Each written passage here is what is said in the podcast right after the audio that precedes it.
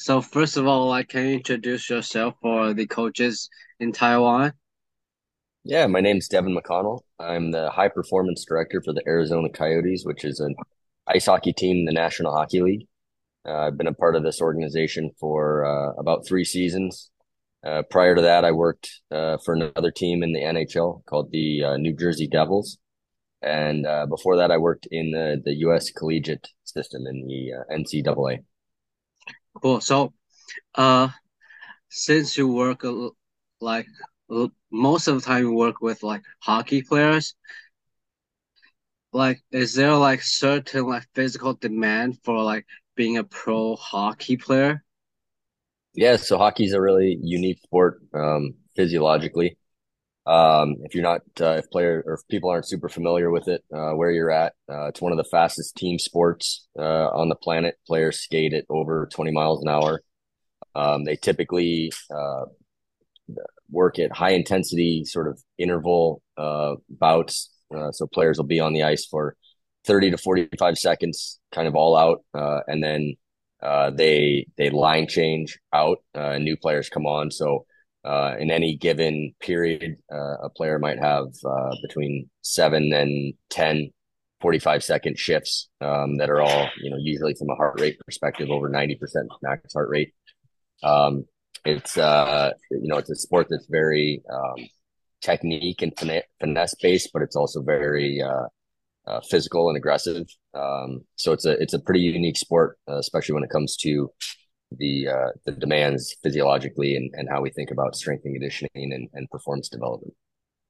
So since it's like very unique, is the like strength training or like performance training gonna be different with uh like let's say like football or like basketball? Yeah, it's it it's probably a little bit in the middle between those two sports. Um, it's not quite as uh, alactic aerobic as American football, which you know would be you know five to ten second uh, efforts interspersed with thirty seconds to a minute rest. Um, at the same time, it's it's not as continuous as basketball, right? Because it's it's thirty to forty five second all out shifts, um, followed by you know usually two to three minutes of rest. So the um, the the biological demands are somewhere kind of in the middle uh, between the two sports. Uh, it's it's physical like American uh, football uh, from the standpoint of of uh, collisions and body contact, body checking. Um, at the professional level, players can fight, so there's a, a interesting uh, sort of dynamic that way. Um, but it's also very very skill based, like basketball would be as well. So it, it kind of sits in between those two sports from a physiological perspective. Cool. So uh when like programming for like uh let's say like energy system, how would you like program it? Yeah, so energy systems are are um, interesting with hockey again, sort of sitting in the middle. Uh, all three, you know, dominant energy systems are important um, for different reasons and at, at different points in time. Um, certainly, the the anaerobic energy system is the the dominant um, energy producer uh, during those 45 second shifts that players uh, operate in. Uh, at the same time, those shifts are often interspersed with, you know, three to five second explosive efforts followed by, you know, five to eight second sort of glides or lower intensity efforts. So there's a, there's an alactic power component to it. Um, and at the same time as well, the aerobic system is really important um, from the standpoint of being able to recover from those shifts. So the aerobic system isn't necessarily producing um, a, a large amount of the the power for the athlete in ice hockey, but it's really important to be able to recover from the anaerobic bouts that the players go through over and over. Cool. So since it's in season right now, and I know you guys season like it's like very hectic. It's kind of like uh three or four games a week, right? So Yeah, since exactly. so since there's a lot of game during the week, how exactly do you program like the strength training dur during the season? Yeah, it's a really good question. Uh, at the NHL level, that's it's difficult. Um, it's very much like the NBA. We play almost every other night uh, over the course of the season.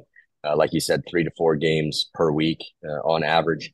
Uh, our approach here in Arizona is, uh, you know, what we call a, a micro dosing approach. So we will do something from a training perspective almost every day um, we we kind of classify our training into four different categories.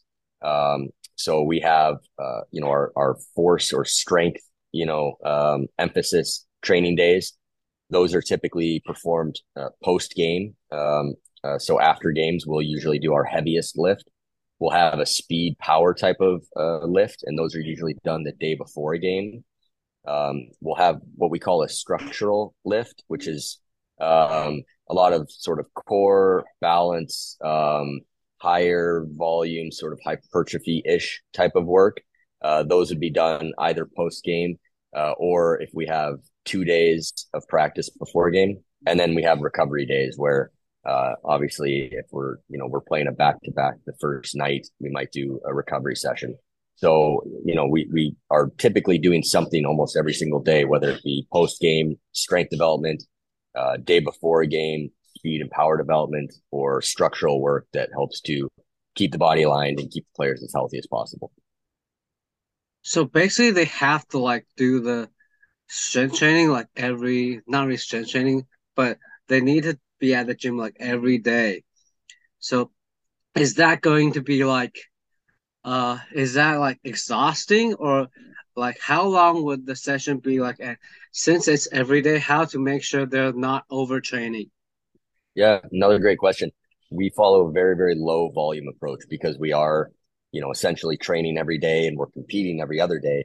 Um, so a, a, a, given training session uh, might only consist of, you know, three to four exercises, two, two to three sets, uh, you know, three to five reps. Um, for instance, our, our post game strength training lift uh, that we might have tonight after our game uh, might consist of you know two sets of trap bar deadlift, two sets sets of chin ups, um, and two sets of dumbbell bench press, uh, all for you know maybe three reps. So pretty low volume, relatively high intensity.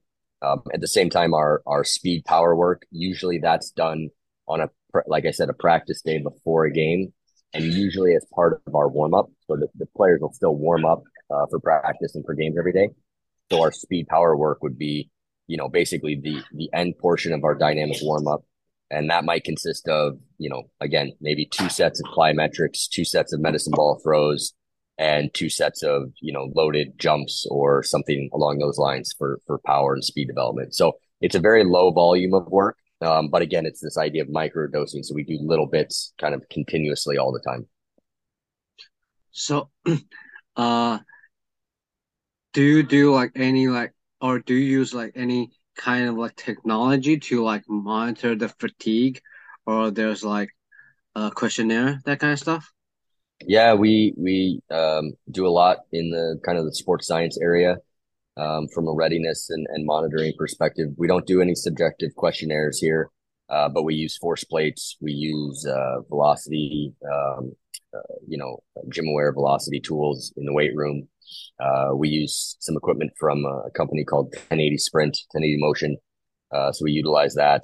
Um, so we, we use quite a bit of technology, um, external load monitoring. So uh, GPS type tools as well as heart rate uh, to, to monitor internal load. So we use a lot of tools to um, help track the athletes, understand, you know, what they're doing well, what they're not doing well, where their fatigue and readiness is. And so that we can, um, you know, help um, push when we need to push and back off when we need to back off. So kind of want to dive a little bit deeper into like the technology when you guys you like use force plates and like 1080 sprint. Is there like any certain like let's say, is it the same with let's say like basketball? You guys use like counter movement, counter movement jump to like excessive fatigue and like what kind of like what is there a certain metric you're you're gonna like look into?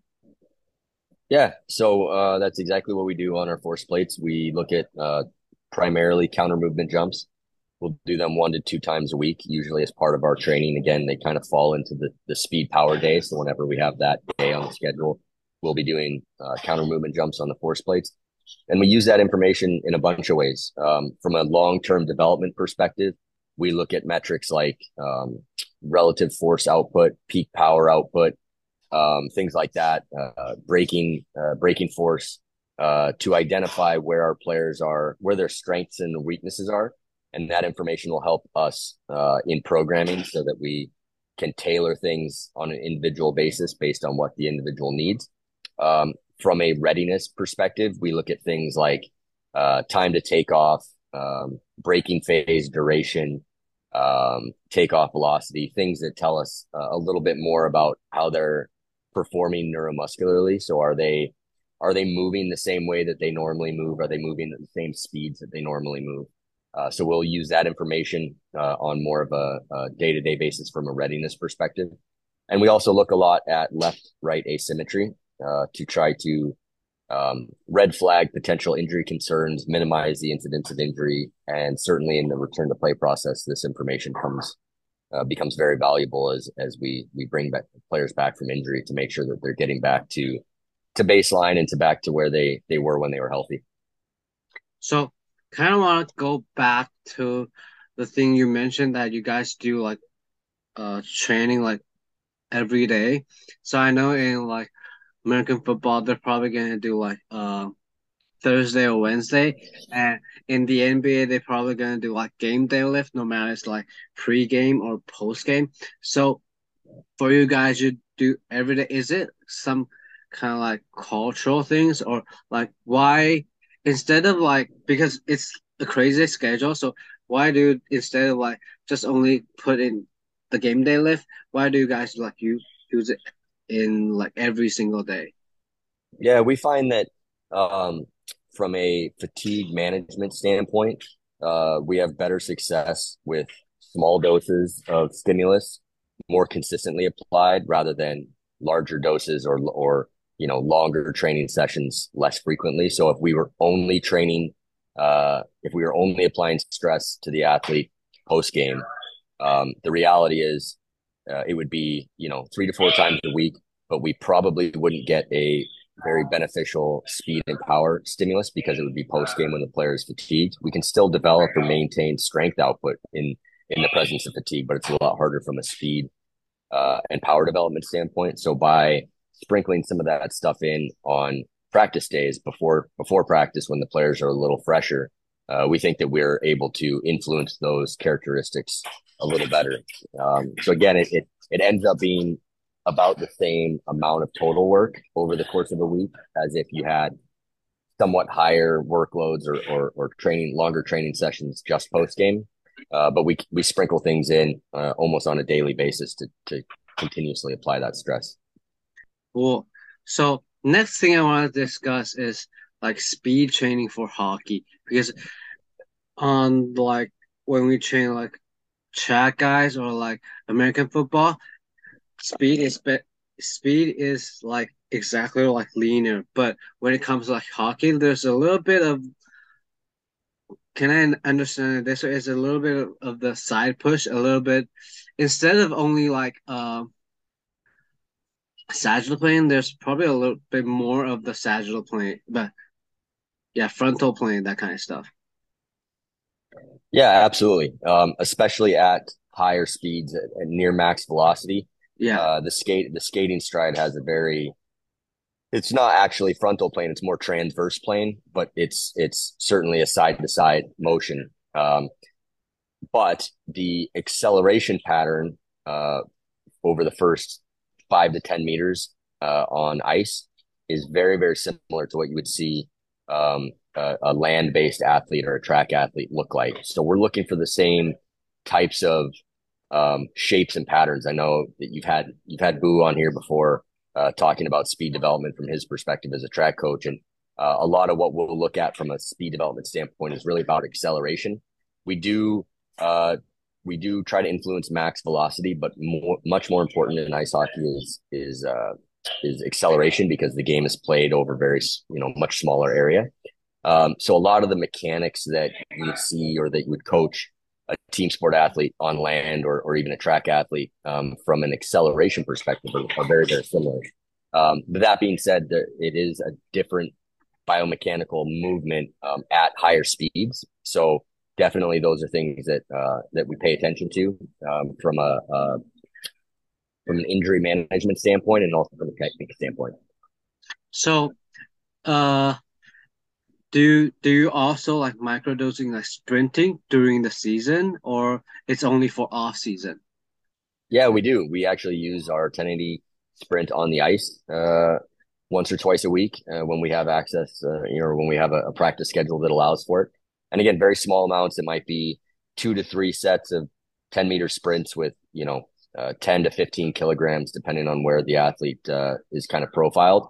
Um, so it's just small amounts, small touches. Uh, we spend a lot more time on it in the off season, obviously, but it is something that that microdosing approach comes back, and we do uh, little bits of it um, as often as possible. So you mentioned you're probably gonna skate or do speed training on on ice. Do you gonna let them sprint on like land during during the season or only for off season? Yeah, we, we sprint on land. That's very common in ice hockey. You know, as part of our uh, part of our warm ups, part of our training. Um, it's it's pretty typical to do that. Short distances, we don't do. You know, our weight room is is fairly small, so nobody's doing more than five to ten meters, um, and it's not super high intensity work. Uh, it's more patterning and and things like that. But we'll get we'll get a few reps of short sprints in again on land and on the ice several times a week.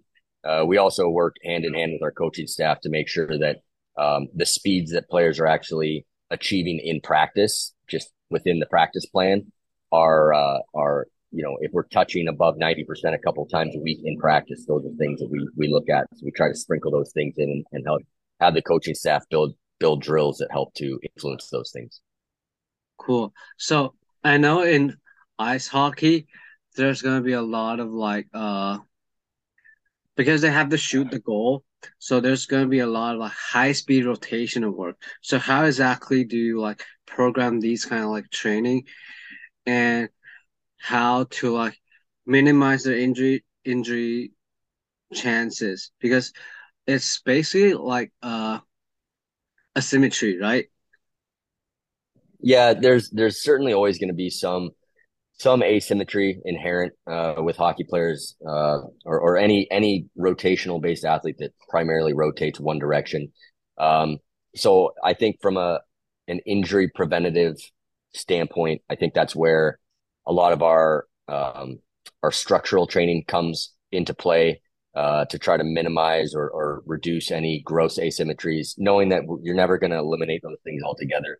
From a, a rotational power standpoint, I'm nothing super fancy. We do a lot of uh, a lot of med ball throws and things like that. Both directions, I think, is important to try to minimize some of that, uh, but still develop some of that power output.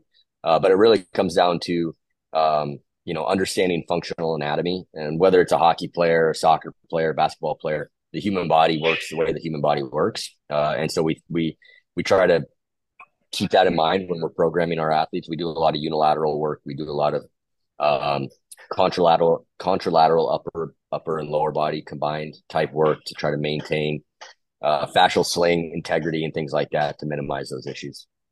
So can you like give us an example? Like how was the like the core core training session gonna be look like? Like so is like some uh exercise you're gonna do and how many the exercise you're probably gonna program it. Yeah, uh, we're we're not going to have necessarily a separate session that is core training, uh, but we're always going to have uh, quote unquote core exercises um, sort of built into any of those types of training days. Um, on the more strength based days, so post game lifts, we're going to focus more on uh, core stability. Uh, so things like um, anterior core rollouts or ball rollouts to maintain um, pelvic control uh, and and and anti-extension work. Um, uh, Pallof presses or anti-rotation presses, chops and lifts, those types of things uh, to to create and and maintain motor control and stability through the trunk. Uh, and then on structural days, we'll have more movement-based uh, core work that might be um, more dynamic in nature. So whether that's uh, those might be medicine ball type work or uh, again, chops and lifts, more dynamic based. Um, so we're integrating different types of core training into our into our bigger picture training program. Cool. So, uh, is there like like any common injury you see when you train like uh ice hockey players, and how would you deal with that? Yeah. So, uh, hip flexor, uh, groin, uh, lower abdominal injuries, sports hernias are really common in ice hockey. Um, so again, a lot of what we talked about, just what we consider good training, uh, you know, uh, core stability, uh, thoracic rotation, hip mobility, unilateral lower body strength. All of these things to me go into the the bigger bucket of um, injury preventative work, uh, especially for that sort of hip core groin area. Um, so those are things that we're continuously, uh, you know, working on and utilizing and always touching upon. Um, other types of injuries that are pretty common, um, shoulder, you know, AC separation, sprain type injuries, um, because it's a it's such a high paced collision based sport. Um, there's less uh, less specific work uh, that we do to prevent those things because they're more contact based, but uh, having um, sort of a robust and fairly well balanced upper body pushing and pulling strength, I think is really key to those things. So those are those are some of the things that are common uh, injuries in ice hockey that we try to work around. Cool. So I noticed that in American football, there's probably gonna be a like 40 yard dash they're gonna be looking into, and like basketball, there's like jumping ability or like jump heights they're gonna look into. So for ice hockey, is there like certain like test or like certain metric you guys gonna like is like de- determine the player's physical ability to be a great player? Yeah i mean you named two of them right there that we we utilize. Uh, we talked about counter movement jumps uh, you know utilizing force plates for us but that's certainly a big component. Um, we think that uh, you know lower body explosiveness is measured by vertical jumping uh, is really well correlated to skating speed, especially acceleration. So vertical jump is really important in ice hockey. Uh, we do 40 meter sprint on the ice in our testing battery, uh, and we do force velocity profiles based on that. Um, and we look at at five meter, 10 meter, and then the full 40 meter sprint uh, time, and and utilize that uh, again. Speed being such a key component to ice hockey, uh, that's really important. We do uh, what we call a, a hot lap or a flying lap. So basically, uh, we have timing gates set up uh, from blue line to blue line on one side of the ice, and the player starts on the opposite side, and they skate all the way around the rink so they can get up to full speed. And they we measure them and their their top speed uh, through that blue line to blue line kind of flying ten idea uh, to measure max velocity. Uh, we also uh, utilize a lower body strength test. we we do a lot of rear foot elevated split squats. So we'll do a force velocity profile with the GymAware uh, with the, the rear foot elevated split squat to identify uh, strength uh, and and help utilize that to profile where the player is to decide if they need to work more on strength or power from a lower body perspective. And we'll do the same thing with upper body uh, strength, simple bench press, uh, same idea, utilizing um, utilizing the GymAware to identify uh, an estimated one RM for that uh, and we'll sprinkle in some other tests and assessments like isometric belt squat to uh, measure peak force output and uh, land-based sprinting uh, and and resisted sprinting uh, as more of a continuous monitoring checkpoint, especially in the off season.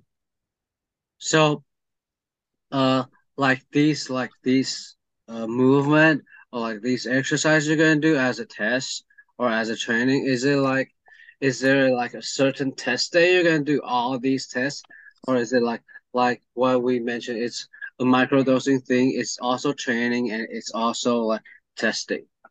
Yeah, I'm a big fan of the idea of uh, tests being part of training. So it's a continuous thing, and, and a lot of our technology allows us to accumulate that information. But in the National Hockey League, we do have a couple of time points where we have specific testing days. Um, we have what's called development camp, in the NHL, which is basically our players that we've just drafted or have recently drafted, or players, young players that we're we're interested in. We can invite to development camp, and we'll typically do a an abbreviated version of that testing battery uh, on one or two of the days, uh, and then we have our main training camp for the NHL team, uh, which is kind of the same process, and uh, that's league mandated. Can only be done on one specific day, so uh, we have to be um, pretty concise with with our our testing battery uh, to get as much of that in as we can. But again, once once we have our team, we're testing a lot of those things continuously throughout the year.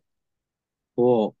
So, uh, I personally trained some of the ice hockey national team athletes in Taiwan, and to be honest, when I when I like uh let them know that I'm gonna do a podcast with with you, they're very excited. That's so, awesome.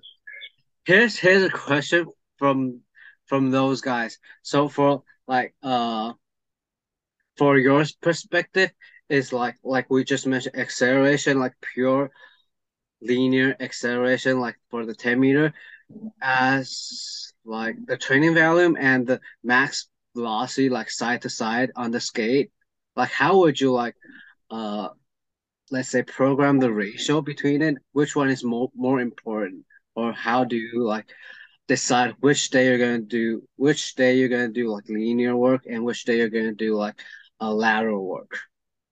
Yeah, that's a great great question. So in the off season, uh, we basically will have a four day training week, and two of those days we will emphasize lateral based work, so more change of direction, agility, uh, that type of stuff.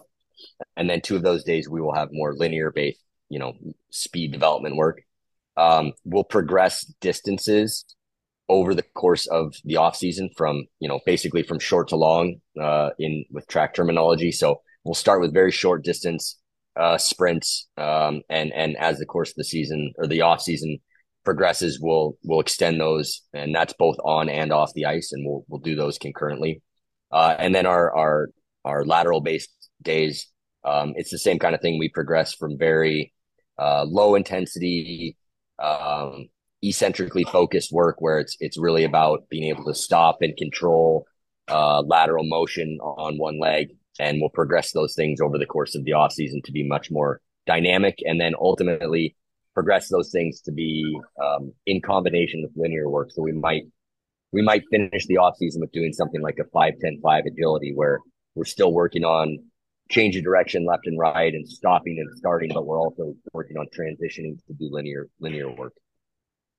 Cool. So um i noticed that some of the or probably a lot of like strength coaches when they kind of like train uh no matter it's like hockey player or other kinds of like pro athlete, they're gonna use a lot of like bilateral strength training instead of like unilateral strength training.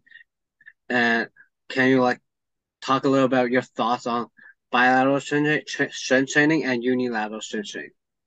Yeah, we do very little bilateral strength work. Um, we trap bar deadlift uh, one day a week uh, for part of the off season. Um, we'll we have some players in season that that like to do some of that stuff, and so that's part of the the reality of working at, at the NHL level is there's some flexibility that the you know if the player wants to do something a certain way, um, then then we try to accommodate. But from a philosophical standpoint, most of what we do from a lower body strength development standpoint is unilateral, um, or at least split stance type work, like the rear foot elevated split squat. We do a lot of true single leg squats, skater squats.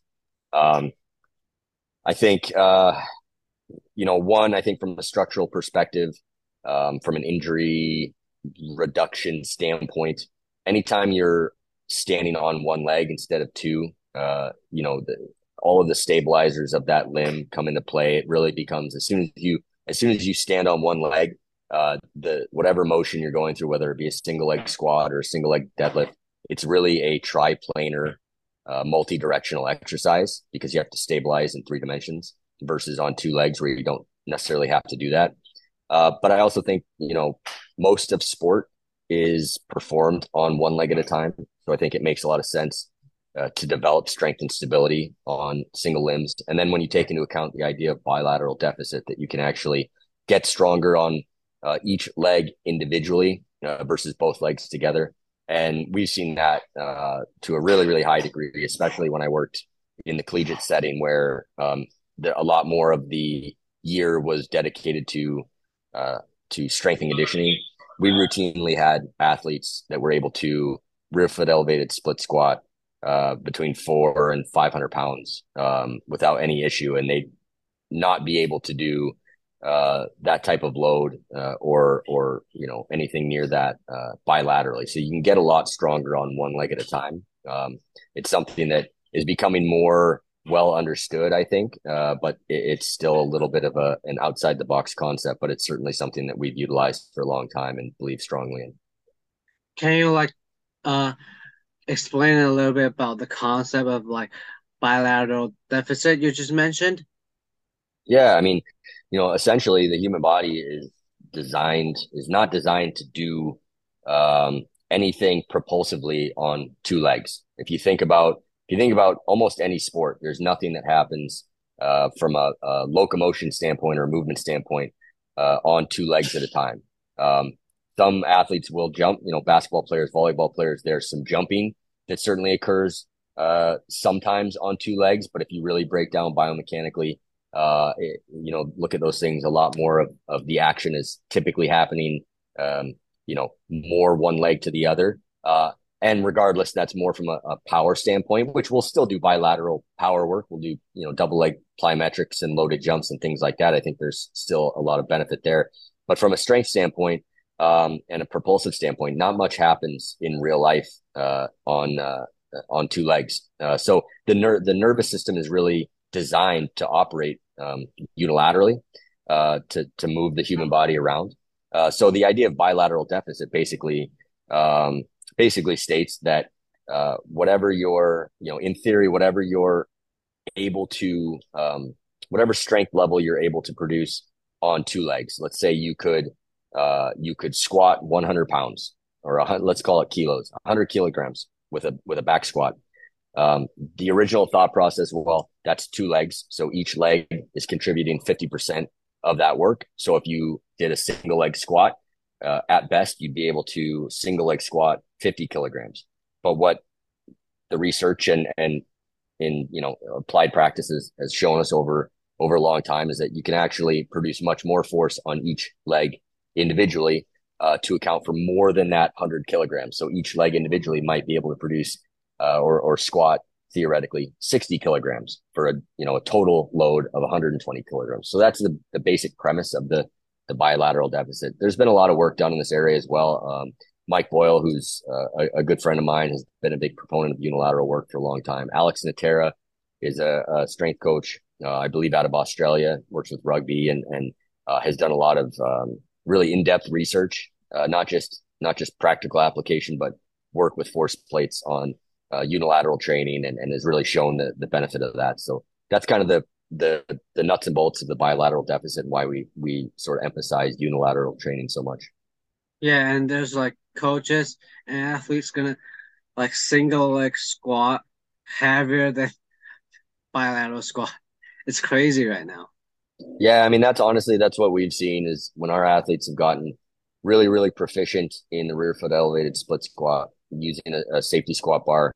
Um, again, we, you know, routinely had athletes that could uh, RFE over 500 pounds, and they would not have been able to back squat or safety bar squat 500 pounds. Uh, and and part of the reason for that is from a, a squatting perspective, is, as a specific exercise, the weak link in the kinetic chain is almost always the lumbar spine, is the back. So if you picture a, an athlete, uh, you know, trying to perform a one rep max back squat um, or front squat or any any kind of bilateral version, if they're not able to complete the exercise, they they fail the lift. It's almost always a failure at the low back. It's not the legs. It's not that the legs can't produce that much force. It's that the low back can't uh, sustain that much load. So when we're talking about um, trying to develop lower body strength, we want to take the weak link out of the equation as much as possible. So that's a whole nother reason for the unilateral strength development. Cool. So but I'm gonna ask another question about because like like American football or like hockey, it's a collision sport. So how exactly do you make sure the spinal region or the core is strong enough to be able to take the hit? Yeah. Uh, again, I think uh, you know it's a combination of everything that we've talked about. It's it's not that we're not doing uh, core stability work. It's not that we're not doing um, you know, upper and lower body strength work. I think it'd be hard to argue that somebody that's that's split squatting, you know, uh, 350 pounds uh, routinely is not developing, uh, you know, specific uh, uh, spinal, uh, you know, and, and, core core strength and, and spinal erector strength and the, the type of um, hypertrophy and mass it's necessary to be able to withstand those collisions. So it, again, it's it's a it's a broad question. There's not just one thing that contributes. I think it's a it's a larger picture of, of uh, the the program as a whole. But all of these pieces kind of fall into place and and help to build that up. Cool. Appreciate it. So last question before I let you go, okay? I know you work with like different organization and you came from like a college setting to a pro setting. So uh from college to like pro setting, like what's the difference between these two like different yeah at an NBA uh, sorry NCAA and a pro setting and how like or what are the demands to be a performance coach at a pro setting? Yeah. Um, from a sports standpoint, I mean, it, at the NHL level, it's just so much the skill level, the the ability of the players at this level. It's the best, you know, best 700 human beings in the world that play this sport. Uh, the the level of skill is just um, astounding uh, at this level. The college the college game is very good. Is you know anybody that plays that's able to play college hockey, um, collegiate hockey is an extremely good hockey player as well. But it's just it's ten levels above that at the NHL level. Um, the speed is is it's faster, it's quicker, everything happens. Uh, it's just sharper at the professional level. Um, but probably the biggest difference, honestly, between the two levels is the schedule. In collegiate ice hockey, uh, almost all the games are Friday, Saturday night. So you basically have uh, Monday through Thursday to practice. You play Friday, Saturday, and you typically have a, a rest day on Sunday. Um, so there's a lot more. There's a lot more strength and conditioning uh, that can happen. Uh, you can spend a lot more time uh, in season uh, focused on training and physical development and player development. At The NHL level is much more about optimization because you play again, you play almost every other day. So it's it's much less about development. It's much more about optimizing. Uh, so those are the biggest differences between the kind of the levels. Um, I would say, you know, what does it kind of take to to be able to work at this level to become a, a performance coach at the NHL level? Um, I mean, certainly uh, you need to have a, a, a you know great understanding um, of anatomy, physiology, biomechanics, all of the things that would come along with a you know uh, a master's level uh, or higher academic uh, degree. Um, but really, it's it's it's just coaching like any any other sport. It comes back to relationships. It comes back to communication. Um, if the athletes don't trust you, uh, you're they're not going to listen to you. They're not going to do what you want, and that's really important at the pro level, where, quite frankly, they don't have to do anything we ask them to do. Um, so if they don't trust me, if they don't buy into what we're doing, they're not going to do what what I need them to do, and if they're not going to do what I need them to do, then I'm probably not going to have a job for very long. So it comes back to those those you know key relationships. Yeah. So if there's like coaches and or like therapists are interested in what we're talking about today, where can they reach out to you? Yeah, you can reach me on uh, I'm on social media. I'm on Twitter and Instagram. Uh, both of them are at D McConnell 29. Uh, just my my name. Um, I do have a, a book if if anybody's interested in in sports science and uh, you know how to how to apply sports science in the team setting. Uh, it's called Intent, uh, Applied uh, Sports Science uh, for Practical Development, and uh, at least in North America, that can be found on Amazon. so you can find that under my name, and again, the the name of the book is Intent. I'm gonna put the Amazon link on the podcast down below. Awesome. Okay. Great. Appreciate it, man. Appreciate it.